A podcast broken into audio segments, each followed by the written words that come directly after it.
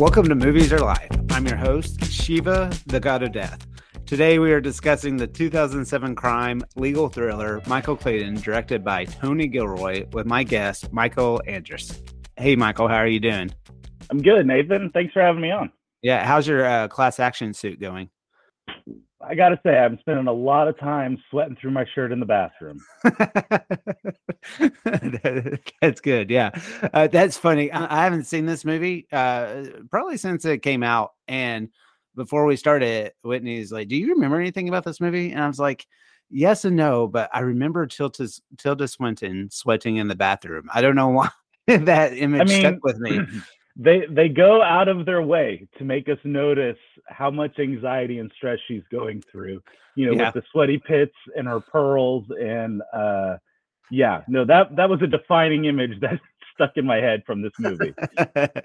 Well it's the 15 year anniversary of michael clayton and so i thought this was kind of a fun time to revisit this film.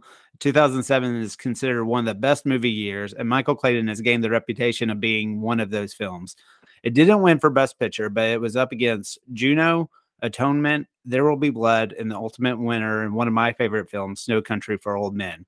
And that was back when the nominees eh, they limited it to five films. It was nominated for six other Academy Awards and garnered an award for the sweaty Tilda Swinton for Best Supporting Actress. If you haven't seen the film, Michael Clayton is played by George Clooney, who is a fixer for a prestigious law firm. He is brought in to remedy a situation after one of their lawyers has a breakdown while representing a chemical company that he knows is guilty in a multi billion dollar class action suit. So, before, you know, what, where were, where was Michael in 2007? Uh, uh, were you watching a lot of movies during this time? So, I, I was watching movies. 2007, um, I had moved back home uh, to San Antonio. I'd finished up college, and uh, you know, I had all these aspirations of, you know, being this world traveler and and maybe be working for the CIA. And I'd studied international affairs and Russian. I'd lived in Russia, uh, and then I couldn't get a job. They didn't they didn't want me, uh, and so I moved back home. And oddly enough, was working for a law firm in 2007 uh, just as as like a research clerk, paper jockey um, at this commercial litigation firm, and about nine months in, realized like, holy cow, this is not what I want to do with my life, but I have no idea what to do with my life. And I can't remember if I saw this movie while I was was working there or not, or if I saw it a, a little bit later. But I do remember that when I saw it, it was just it was so fascinating. It was like, wait, if this is what the legal profession is like, I both want in and I want nothing to do with it whatsoever. Like it was this this weird dynamic of like, well, this version of law seems really fun. Also, it seems super messed up. And is that what I really want with my life? So uh yeah, in 2007, I was living back home with mom, sad as it is, but you have student loans come due and you don't really have a high paying gig and so what what are your options really? Um, but i was still very aspirational i guess in my thinking about what my life could be. Um, i was still very much intrigued with the idea of you know th- these grand schemes and machinations and uh, how could i play into that and in backroom deals and and you know so part of me still had that that kind of espionage, spy, sneaky, you know, behind the scenes operator mentality, which which you, George Clooney's character is. I mean, he talks about he's just a janitor, like he cleans things up. He's you know the the ultimate behind the scenes guy. Mm-hmm. And mm-hmm. there was something that that did appeal to me about being a behind the scenes guy that that just got things done. Uh, and yet, you know, like how much of a behind the scenes guy are you going to be when you're living at home with mom? well, yeah. Uh, I mean, I- any kind of movie that explores, you know, a profession like this and people who are actually in the profession, you know, it's kind of how I wonder, you know, I'm sure it's how medical doctors like watch something like Grey's Anatomy or something like that of like, you know, this of course is maybe exaggeration on, you know, on the world or whatever like that. But uh yeah, I it's it's funny you said that. You almost um you kind of ruined uh movie musings question I had for you because I was going to ask you if you if you had had any kind of ties to the legal world in that way. So that's really funny that you say that because um, I, I, never had aspirations myself to be a lawyer or anything like that. But um, my my mom, uh, growing up, she uh, she basically aspired to be a court reporter, and so there was a lot of work that she did for a court reporting firm. So in high school, um, I was a runner for them. And then um, also, my uncle was a lawyer, and so I worked in his office sometimes. Now, not even to the depth of working in the legal office was literally uh, maybe filing folders, I guess, maybe something like that. But even after kind of similar, um, after college, I moved back home, was trying to kind of find what I really wanted to do. I worked um, for that court reporting firm again and did video depositions. So I never had anything go quite off the rails like uh, it does in this one with eh, you know a lawyer starting to undress himself in front of everybody. But thank God, I mean that that would have been uh, traumatic. Yeah, yeah, but there, I mean, uh, there was definitely some that you know uh, tension, you know, feeling the tension, and probably very similar. This movie really hits really well of like, um, you know, most of the time that that world produces very very smart people, but very strong willed individuals as well. So almost, I mean, they didn't necessarily speak to one another quite in the sharpness that the screenplay provides, but there is kind of a, you know, biting, you know, it's like, um, it's like two wrestlers in a ring, but nobody's actually throwing punches. You know, it's just sure. kind of, you know, verbal jousting, so to speak. Um, and so anyway, uh, so I, I don't know why this that you know this a movie like this or something like the uh, the Good Fight, uh, that TV show, uh, the world always kind of fascinates fascinates me, even though I, like you, didn't didn't ever want to be officially a part of it in any yeah, way.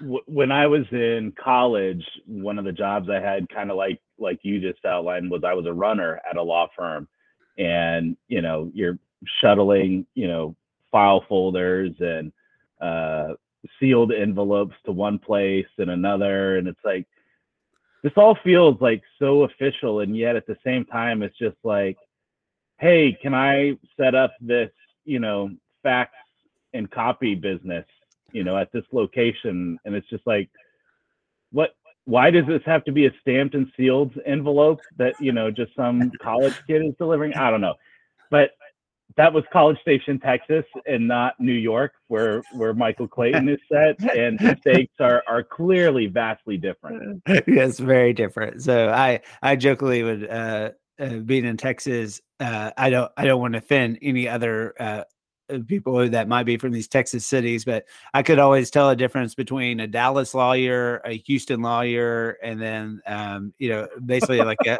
a Louisiana Shreveport uh, lawyer. It was it was really funny. uh, yeah, yeah, yeah.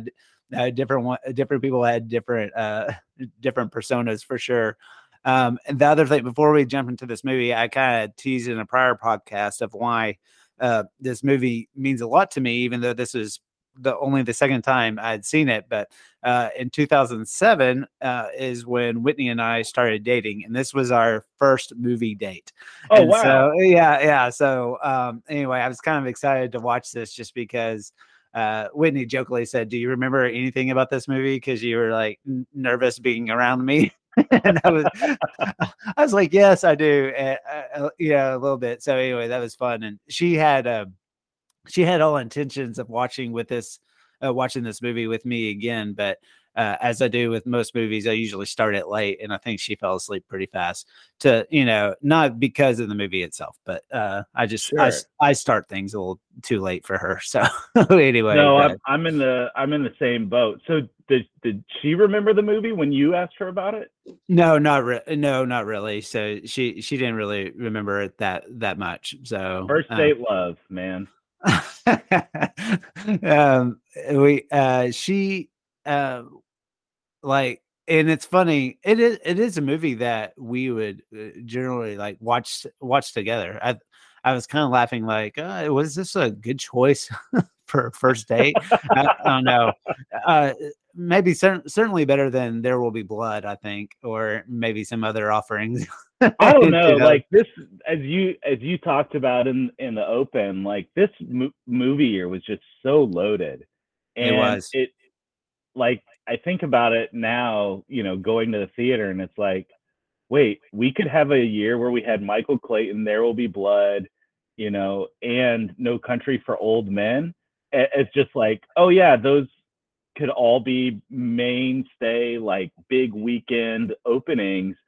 And it's like, well, yeah, and you would take a date to that, and then now we think back and it's like, man, that that's a tough hang. None of those movies are like, hey, you want to be my girlfriend? Let's go watch this movie about you know um, corporations who who murder attorneys, or let's go watch this movie about you know an oil baron who bludgeons a priest in a bowling alley, or let's go you know watch this movie who kills dudes with like a you know a cattle. I don't even know. It's not a cattle prod. It's it's No, like a yeah. the air compressor bolt to the head. Like, yeah, let's be. You want to date after we watch all this stuff? Mm-hmm. But at the same time, it's like, well, maybe that's the best way to know is this person someone you want to pair up with. If, if they can, if they can watch these things with you and enjoy them with you, then like, yeah, no, we're good. We're set. Yeah. Yeah, well, even Juno, who is like, with, I feel like when the Academy Awards just had the five uh, Best Picture nominees, they all kind of fit a certain slot, so to speak. So, like, Atonement was kind of the period uh, drama, so to speak, and Juno was kind of the you know the comedy that is a little deeper than just a comedy. But even you talking about that, like something like Juno, Juno is a very dark film. Like Yeah, it, it really is, and especially you know the uh, Jason Bateman's character and how he responds uh, to Ju- Juno, you know, and r- romantically and all that. You know, so yeah, you're right. 2000 had some. Uh, I guess maybe we were coming to terms a little bit with uh, the world we live in, which I think is why this movie still, I think, resonates today. I, I, I kind of was trying to place myself back in 2007 as far as kind of what it was saying about uh, mistrust with Mhm. bigger corporations. Is that something that kind of, I don't know, did that strike you at all? I mean, it definitely. So I rewatched it twice this week. Like you, I I tend to fire up movies late at night, and then like I get like halfway, two thirds of the way through, and I'm like, what am I doing? I need to go to bed. Um, and so it it took me a couple times of watching it to just kind of reorient myself. But I I did find the the mistrust of institutions, both the Mhm. law firm and the corporation side of this, um, as very prescient. Like I don't know that we've grown any more trustful of big corporations or the systems around um, our legal process or, or just greater economy. If anything, it that is deteriorated pretty significantly since 2007. And and watching this, I did find myself feeling a little bit jaded of like, yeah, no, this is just how the world works. Like when it, you know, spoiler alert, uh, like when Arthur's character is murdered, I was just like, yeah, that's probably a thing that happens. And then like as I was making some notes about that and and then wrote that, I was like, gosh, you wrote that like it was just not a thing Mhm. and I don't know that that goes on. Like I'm I'm not in that world. I'm clearly not you know a journalist who looks into these things. But at the same time, like in 2022, I had no problem accepting that that was just a viable solution to a problem that this uh, company and firm had. mm-hmm. Oh yeah, and that that scene um almost I mean, there's lots of scenes where we have seen, you know, covered up murders before, but that one really almost and I think this movie as a whole even after you finish it, there's there's something really realistic about it. It's kind of like, oh man, if someone is taken out in that way, in the way that he is, and especially the context of his uh character and his demeanor at that time um, it you know it's almost a little frightening. Like, oh yeah, I can I can totally see how this would. It wasn't a death that was like brushed under the rug, but it kind of was. Like it wasn't something that the police was we're going to heavily investigate. But you know the way they uh, shoot whatever they do, the toxin and in between the webs of his feet and everything, yeah. you're just like, oh my! I, I, know there's a certain professionalism to it that was a little frightening. Uh, oh, I mm. absolutely like uh, one of the things in rewatching it. It was just like, holy cow, these guys are professionals. Like this when you watch that scene and the way that it's it's written and the way it's filmed, it's just like this is not the first time these guys have done something like this mm-hmm. you know? And it's like okay well then is that is that preying upon our our deepest darkest fears about what corporate america does or how the legal profession works?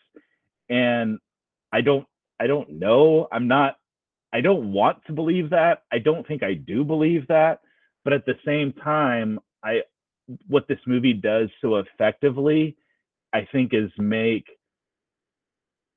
the viewer feel small and out of out of out of the influence um, and power structures that that really govern overall society and the overall economy. And you know if someone like arthur who is brilliant in, in the way that that he is portrayed is so brilliant can be off Uh, so efficiently, then who who am I as a person who you know is shuffling papers from a law firm in College Station to to some title company or whatever? Then who am I in the grand scheme of things? And and what I think then, you know, cinematically, just kind of sets that is when Michael gets in the the car at the end of the movie, and it's just him us watching him just drive and it's and and I think what is so resonant about about that closing scene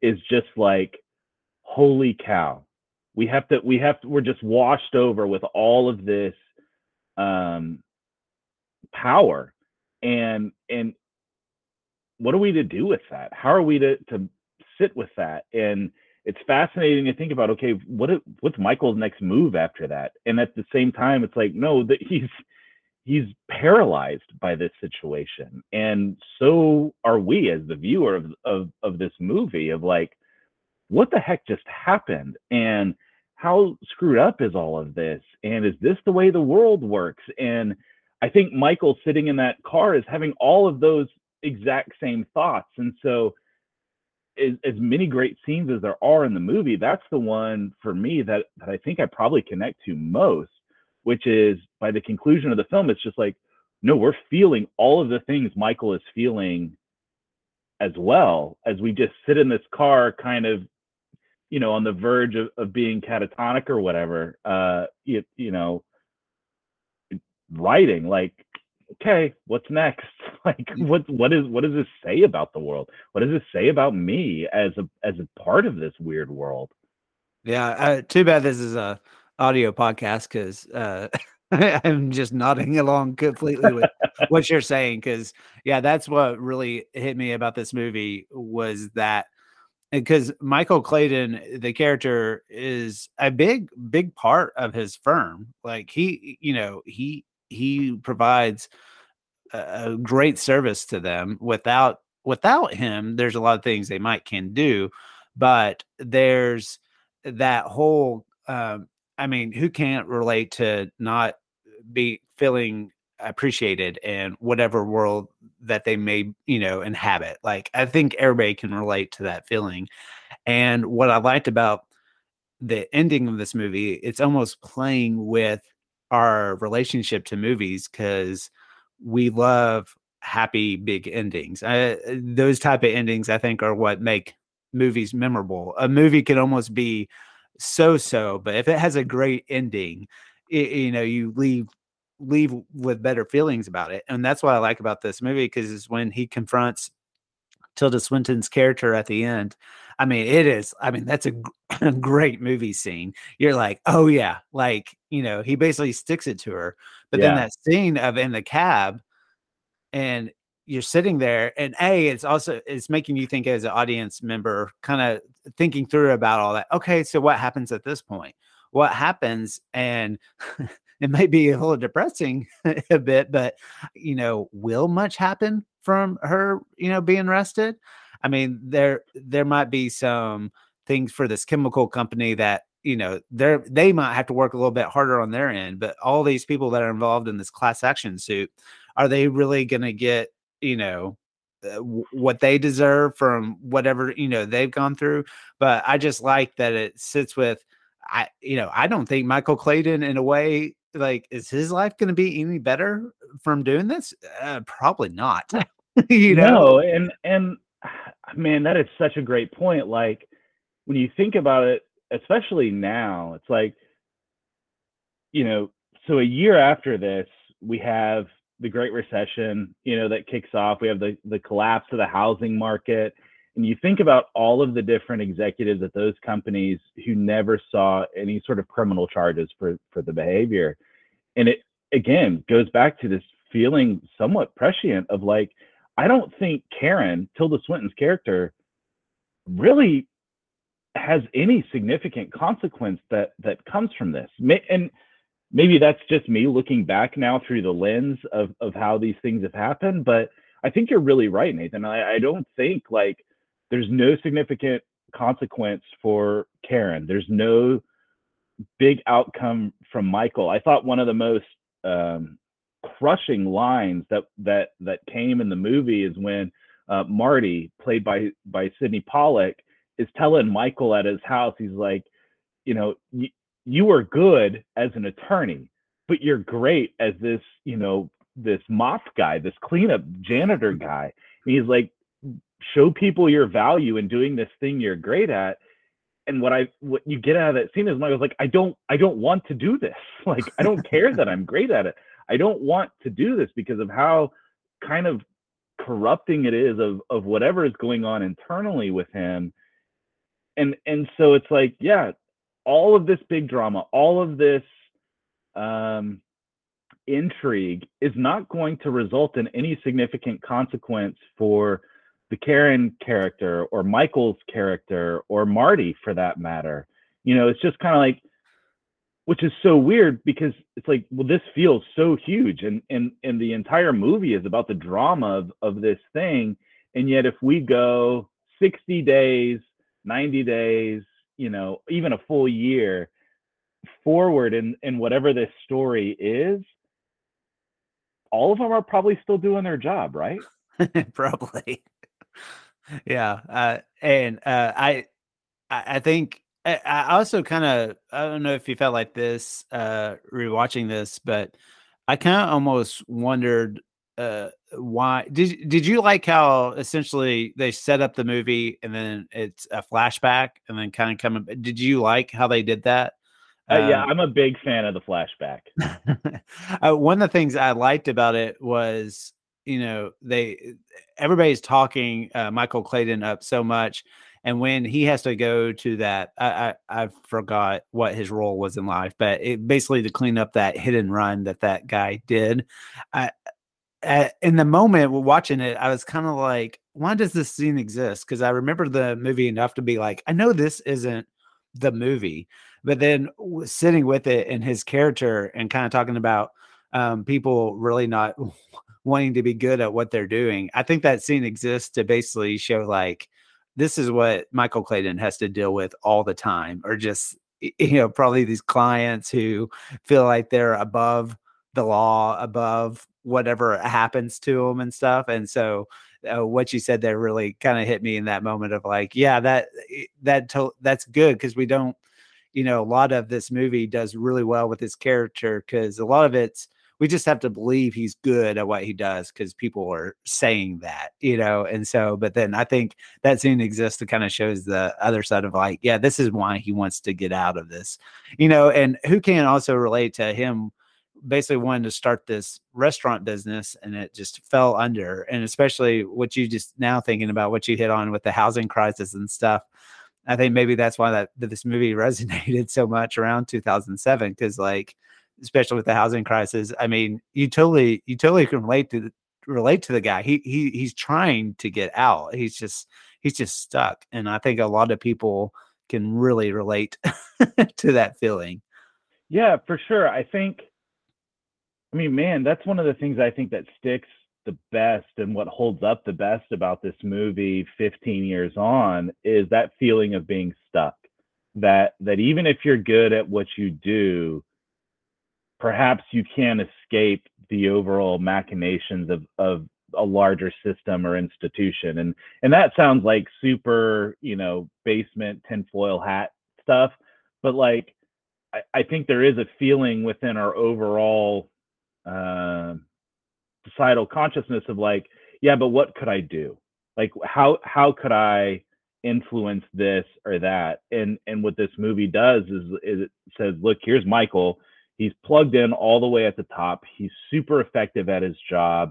He has seemingly unlimited resources on his hands, and and he too feels that that lack of agency, that lack of empowerment to change the environment uh, around him. And what I think plays really well in the film is is you know in that third act when he's back at the the poker table and he's playing cards again. It's kind of like I got out of this world.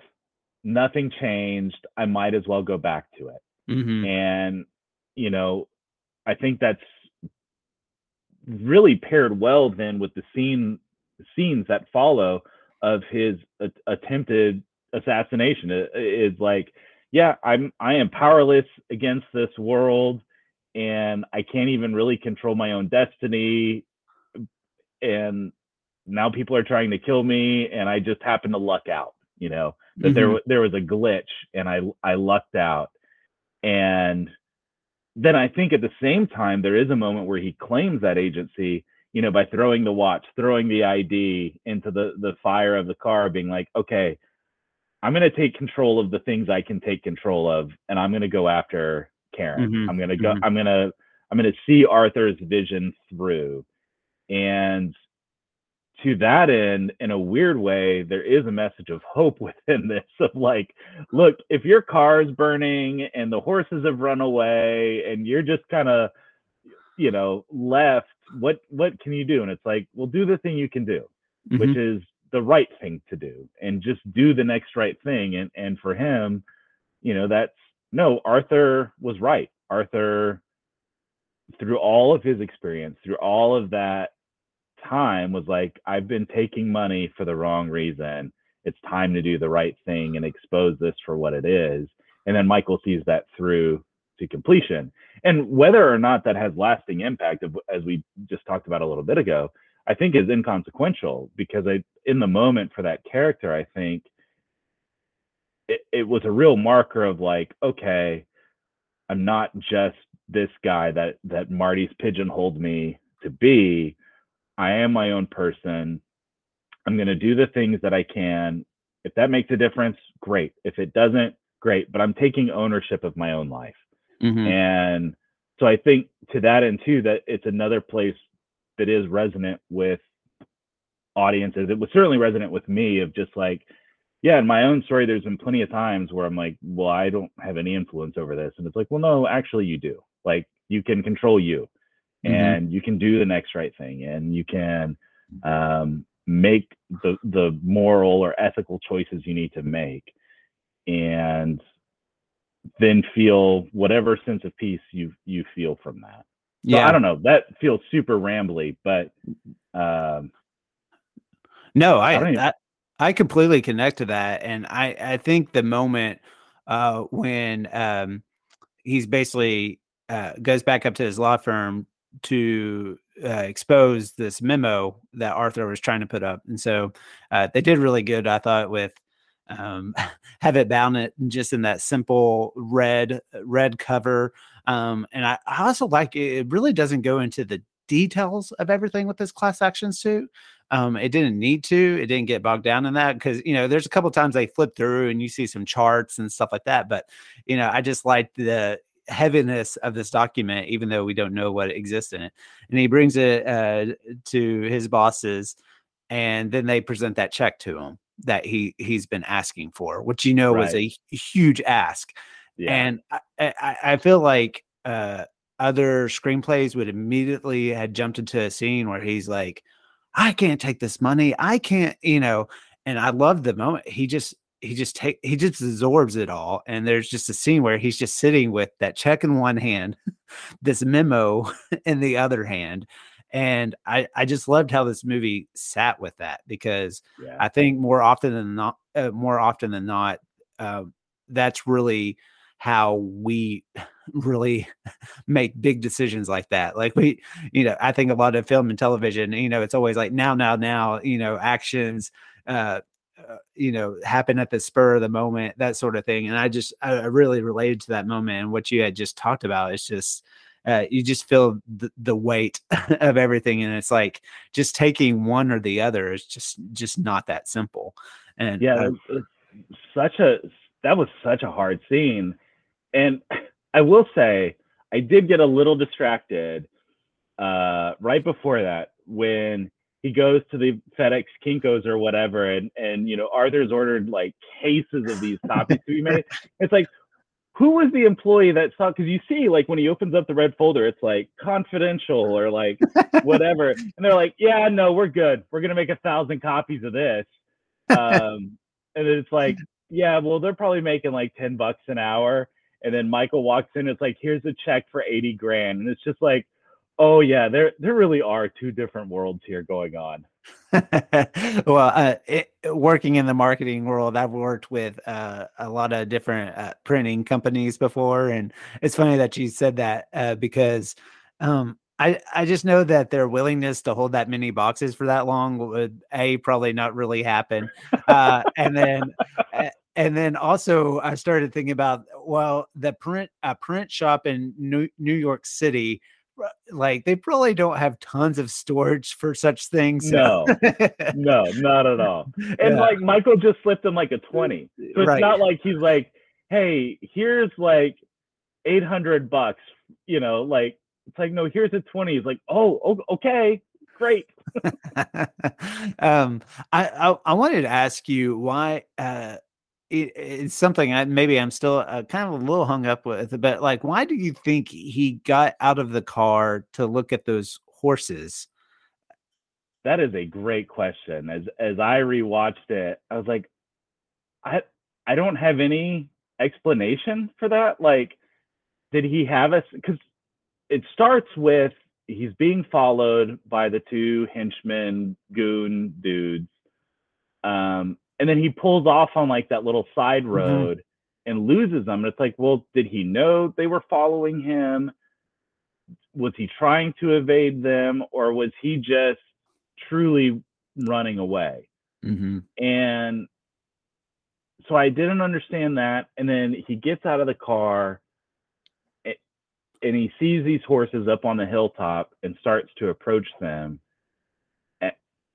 Like, I don't know. I've I've been on some scenic drives in my life. This one did not seem all that particularly scenic. It looked like he was in New Jersey or or somewhere, mm-hmm. and then he just sees some horses and he gets out. Like I've never been compelled, and maybe when I'm 65 and I'm wearing my white New Balances and I'm driving through the Rockies and I'll pull off on the side of the road and be like, "Oh, look, an elk!" But like I'm not there now, and I don't think Michael was there, particularly in his life phase. So it's like, why did he stop his car, get out, start to walk up this hill and look at horses? Like, I have no logical explanation for why he did that. It makes no sense to me. Yeah. Um, especially like, you know, sometimes movies will be like, in the first act, they're like, and here's a horse.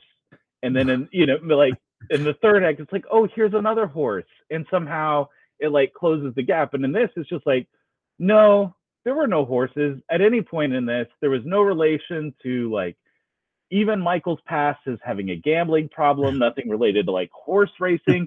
It's just like, no, this dude was just like, I've had an awful run over the last two weeks, and this horse at five in the morning seems super peaceful. I'm just gonna go chill on this hilltop mm, in my suit.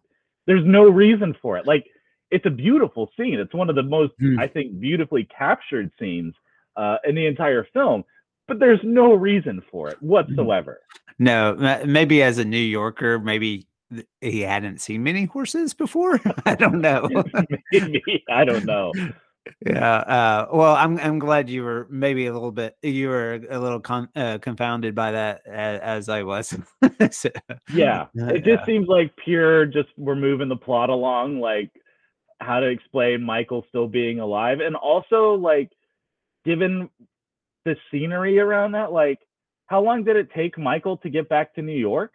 Like yeah. we, we see him that just like running up a hill, and it's and it's like, well then how how long did that take? Did he did he just hail a cab like in the middle of you know rural New Jersey or or whatever? I don't know.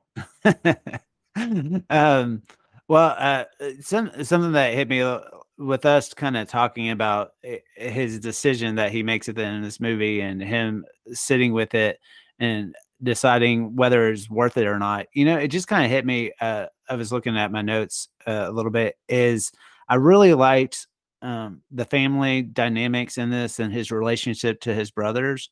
And I liked how this movie eh, he basically brings both of these brothers back in to his situation.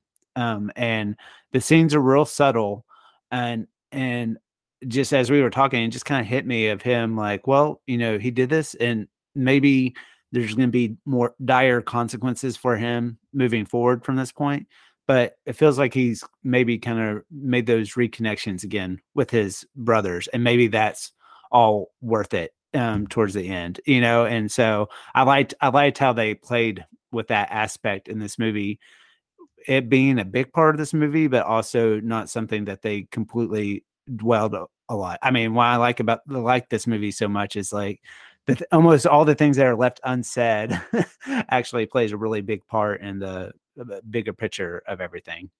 Yeah, I thought I thought it was really interesting at the dad's birthday party where he and his brother were like, "Yeah, we both have a shift," you know, and like mm-hmm. who's gonna take it? And um, I didn't remember that his brother was a cop. I didn't either.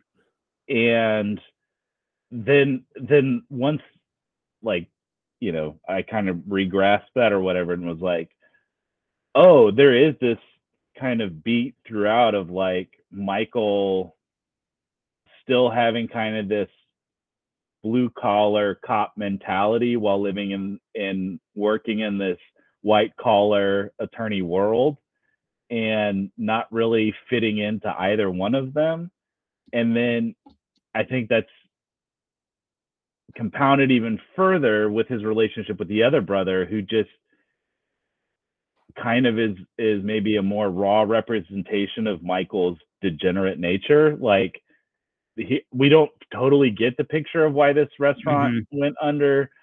We we get um, a glimpse or or maybe a, a a taste that this other brother has maybe had addiction issues or or some other something that that has kept him from being successful and you know it's so it's kind of like both of these brothers represent big parts of who Michael is as a person.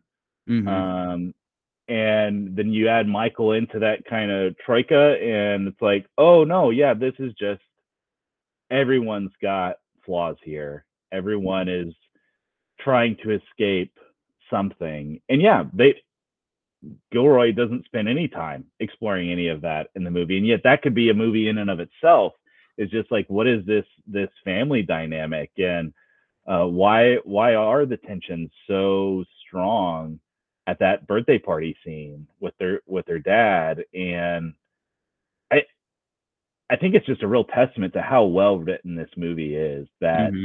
there is there are so many different threads i think and so many different plot lines that in and of themselves are stories that i'd want to spend time with like Mm-hmm. How did Karen get into the role of general counsel, and why is there so much anxiety in this? And and you have to be competent to become general counsel of some big, you know, chemical or, or agribusiness and yet at the same time she has such crippling insecurity about how to solve problems and then we have this family story with michael and the brothers and um, you know i would love to further as weird as it was to explore the relationship between Arthur and um, the young woman, mm-hmm. you know, and his his attachment to that, and like what flipped there, and what was Arthur's private life like, you know, leading into this, and that whole backstory. And so it's like, I think a real testament to Gilroy that that these characters and are so well written and have such depth that I think it really helps make the movie as resonant as it is. Yeah, yeah. It it, it was kind of kind of funny that this uh, had. I mean, I was looking at movies that had anniversaries, and obviously this one popped up. But also, I, I didn't realize that Gilroy was uh, kind of behind the Andor se- series that's on Disney right now. Yeah, this yeah. and so all of a sudden, like my podcast feed started like popping up with like to, to, like interviews with Tony Gilroy. And I was like, wait, what's like happening here? And I haven't expl- I haven't explored those yet, but uh, I, I can't wait because I, I, know some of them are going to hit on this movie. So um, I, I can't wait to hear that. But I was like, oh, that's that's kind of ironic that. we chose this movie to talk about, and I, I I knew the series was coming out. I didn't know he was he was the one behind it, and I haven't watched it yet, but uh, it's gotten a lot of praise, and I, I'm wondering if it's because of a lot of these things that we're talking about that he you know he he plays with. Have you watched the series at all? Yeah, no, I've I've watched it, and it's probably the best Star Wars content outside of the original stuff that Disney Plus or I don't even know who Lucasfilm. I don't know who the who the uh, you know the the name on the label is, but um, it is filled with that same kind of tension that you experience in in Michael Clayton. It's experienced with these small moments um, where there's there's clearly so much backstory that is not being portrayed on film,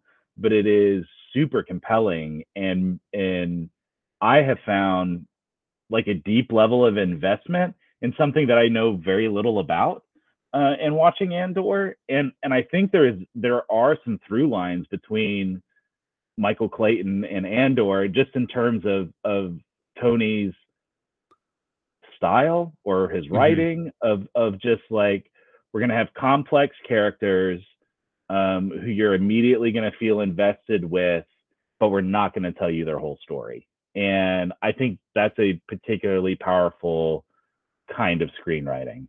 Yeah. Well, you you've compelled me that I need to start. I, have been a little overwhelmed by. I just can't keep up with all with There's everything. So well, not not just the Star Wars Star Wars world, but the you know the new Lord of the Rings show and uh the Game of Thrones show and all these things. It's been a little hard, and so I've had to, you know, I, I generally kind of look at the reviews of things and decide whether or not to uh, watch it or not. And so I forgot what the last Star Wars uh, series that came out was, but that was one I skipped because I was just like, I, you know, I, I don't know. So, but I've I've seen such high praise for this one. Now you just saying that, I'm like, I feel I feel compelled to, watch it's, it. It's definitely worth your time. Yeah.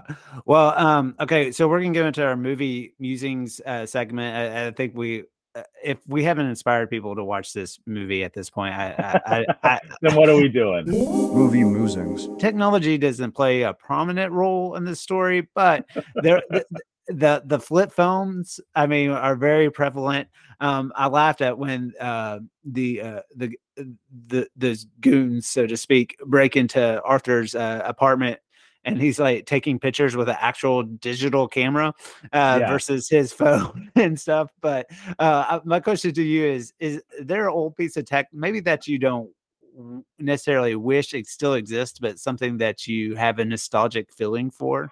the flip phones were unavoidable in this movie. Like anytime someone pulled out a phone and they flipped it open, I was like, "Yep, that that was for sure the 2000s and not not today. Eh, there was a BlackBerry uh, at one point, and I was like, "Oh, hey." yeah. I still have like a digital camera sitting like in a closet, just in a bag, and it's like I don't know why I'm holding on to that. Like it, you know, probably only could like take a picture at like a three pixels or whatever compared to whatever my iPhone now does. Um, there was a certain nostalgia I felt for the flip phone. I was like, oh yeah, like it felt cool to be like, I'm gonna flip this open and and either send a text or um, you know, get a call, which is, you know, it's not as cool as just like pulling something out of your pocket and holding it up to your head. It's like, no, flipping it open or like the Matrix style phone where like it shot out of the bottom or whatever. It's like, yeah, maybe we should bring back, you know, dynamic phones that that do tricks before we text or talk. And then I'm like, Michael, if that's the thing you're fixating on, like maybe there's more to life. well, well, going back to when uh, uh, when I first saw this movie, uh, when I started dating Whitney, I definitely had the blue razor uh, flip phone, and so that it definitely brought back memories of that. But it, it really just it got the moment where uh, Michael takes a picture of Karen after he's like basically dropped the bomb on her, and he just has that little flip phone and takes that picture, and I and I just kind of laugh, going, "I what what was that picture like? What was the point of that picture? I I don't." like, yeah. they're like even if it went to like a criminal course they i just imagine them throwing that photo up and it, i'm sure it would have been so pixelated they've been like right. what, what, what are you what are you showing us here yeah exactly. Yeah anyway I, I thought that was really funny. And also i kind of that that was one where I mean, I think this movie completely holds up today, but I, I even wondered with like them chasing Michael Clayton at the end and the car chase and stuff, I, I couldn't help but think like, oh, they could have easily just they could easily tell where he would be now these days, you right. know, where where he turned off and they're like, oh my gosh, where did he go? And it's like, oh, they would definitely it'd been we, a lot. You gotta easier. get signal to detonate the bomb, and it's like, do you know? Like now? No, I don't think yeah. so. Yeah, but um, okay, and so uh, this question, I I don't mean it it, it, probably sounds more darker on the surface than it actually is. so uh, when I ask you this, like t- take away the thing, uh, I, not meaning this to be a serious question, but if you were if you were presumed dead, what is one of the first things that you would do? So I'm not talking about you know I, when I say don't discount your family, I you know you know what I'm saying, but I started to think about like hmm, what's like you know would it be fun to jet off somewhere or to scare somebody? I don't know. Does does anything I, I come think, on? I so jetting off somewhere feels like that would be hard because someone would know, like, oh, his bank account had this action on it. So I think the move is like, no, I'm gonna real life scare somebody, you know, who thinks I'm not alive, and just spook them. I I think not not anyone in my family, but maybe just someone that's like, you know, this person gave me a hard time in life, and I'm just gonna show up, and I'm not gonna linger. I'm just gonna maybe like pop my head in a window and then disappear, and then they're gonna be like, wait, was that Michael? I thought he was dead.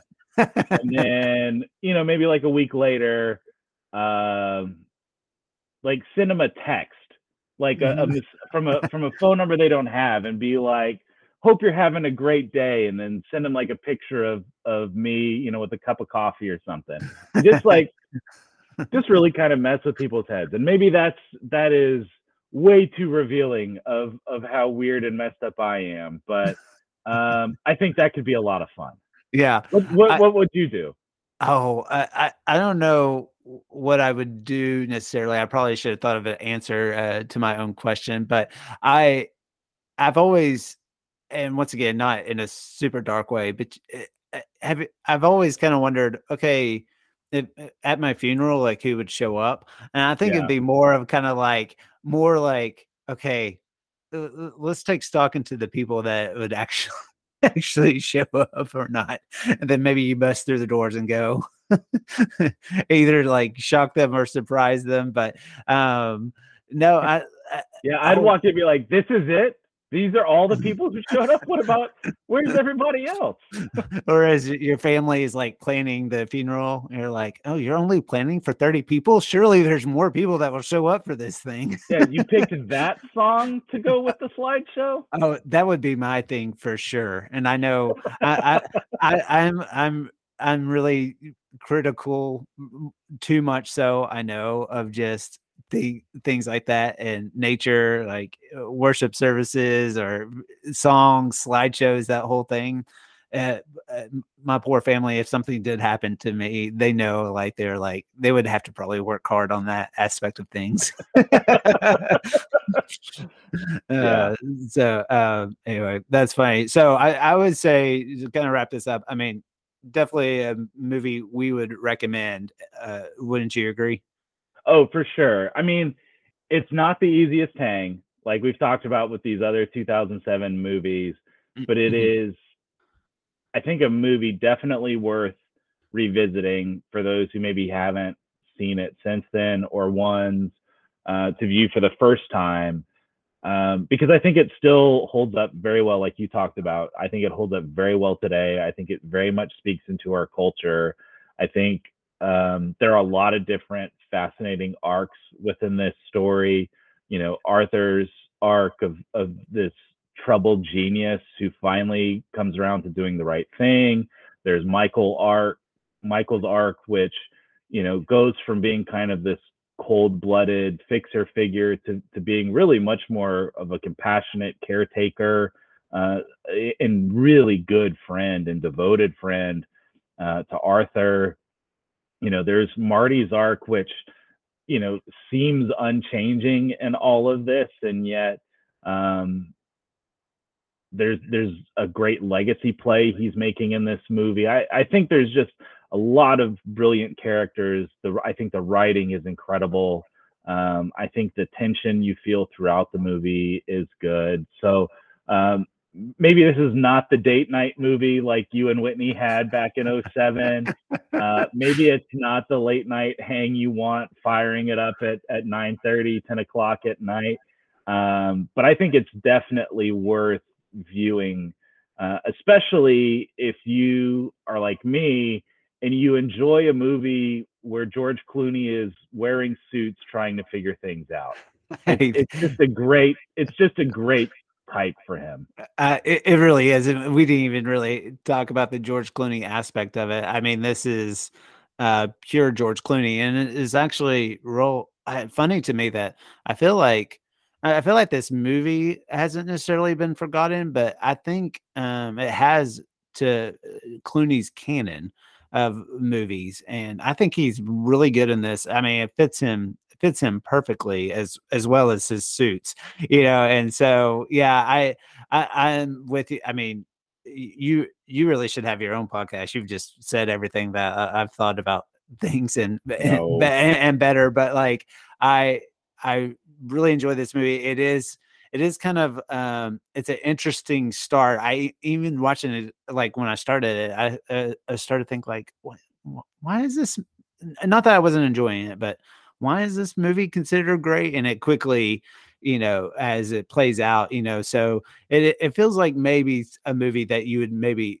people uh you might would have to coach through a little bit, you know, kind of inspire them to take the chance on. But I do think there's a point like once it gets started, as you mentioned, we start movies late, and this I had started this one late, and I have just kind of a cut off time for myself. I just have to do that, you know. And I got to that point, and it was really tough for me to be like, "No, you need to go to bed, finish this the next day." you know, like I, I totally was wrapped up in in this story, and so um, anyway, and I think I, it, it just reminds me of something like All the President's Men uh, from the '70s. Uh, those type of movies that um, uh, just are really deeper and just almost sneakily good and how it's executing everything. So, um, yeah, no, what- I I completely agree. I think I think for those who would be like, "Hey, this is not in my bag," I think a great double feature with this would be Ocean's Eleven, another George Clooney in a suit movie. There, there's the through line of the, of the gambling issue, but you get kind of maybe both sides of of the Clooney charisma, which is, you know, the guy who is struggling, trying to to make it work, and then the guy who seemingly has everything under control. So Mhm. if you're on the fence about whether or not to watch Michael Clayton, watch Michael Clayton, then watch Ocean's 11, and then you're just going to feel good. It's going to be a good time. that is definitely a good uh good double feature. Uh that just made me you saying that I'm like, oh, I should show Hallie Ocean's Eleven. I think she'd really like that. so well uh remember to visit moviesarelife.com for episodes, reviews, and more. There's movie reviews up there for uh, things that we don't cover on the podcast. Um, I'm just encouraging anybody that's listening to this, uh, feel free to share it, rate, subscribe to it. It really helps us discover new listeners. Uh, thanks again, Michael, for joining us. I'm, I'm, glad we could talk about this movie. Thanks again for having me on, Nathan. It's been uh, a lot of fun, and yeah. uh, hope to talk to you again soon about about some other movies. Yeah, no, that that would be great. And uh, yeah, thanks to everyone for listening. And I'm going to remind you too, Michael, just uh, realize that you're a miracle worker. You're not just a janitor. Okay. Thank you, Nathan. I appreciate that. All right, man. Talk to you later. All right. Bye-bye. Bye.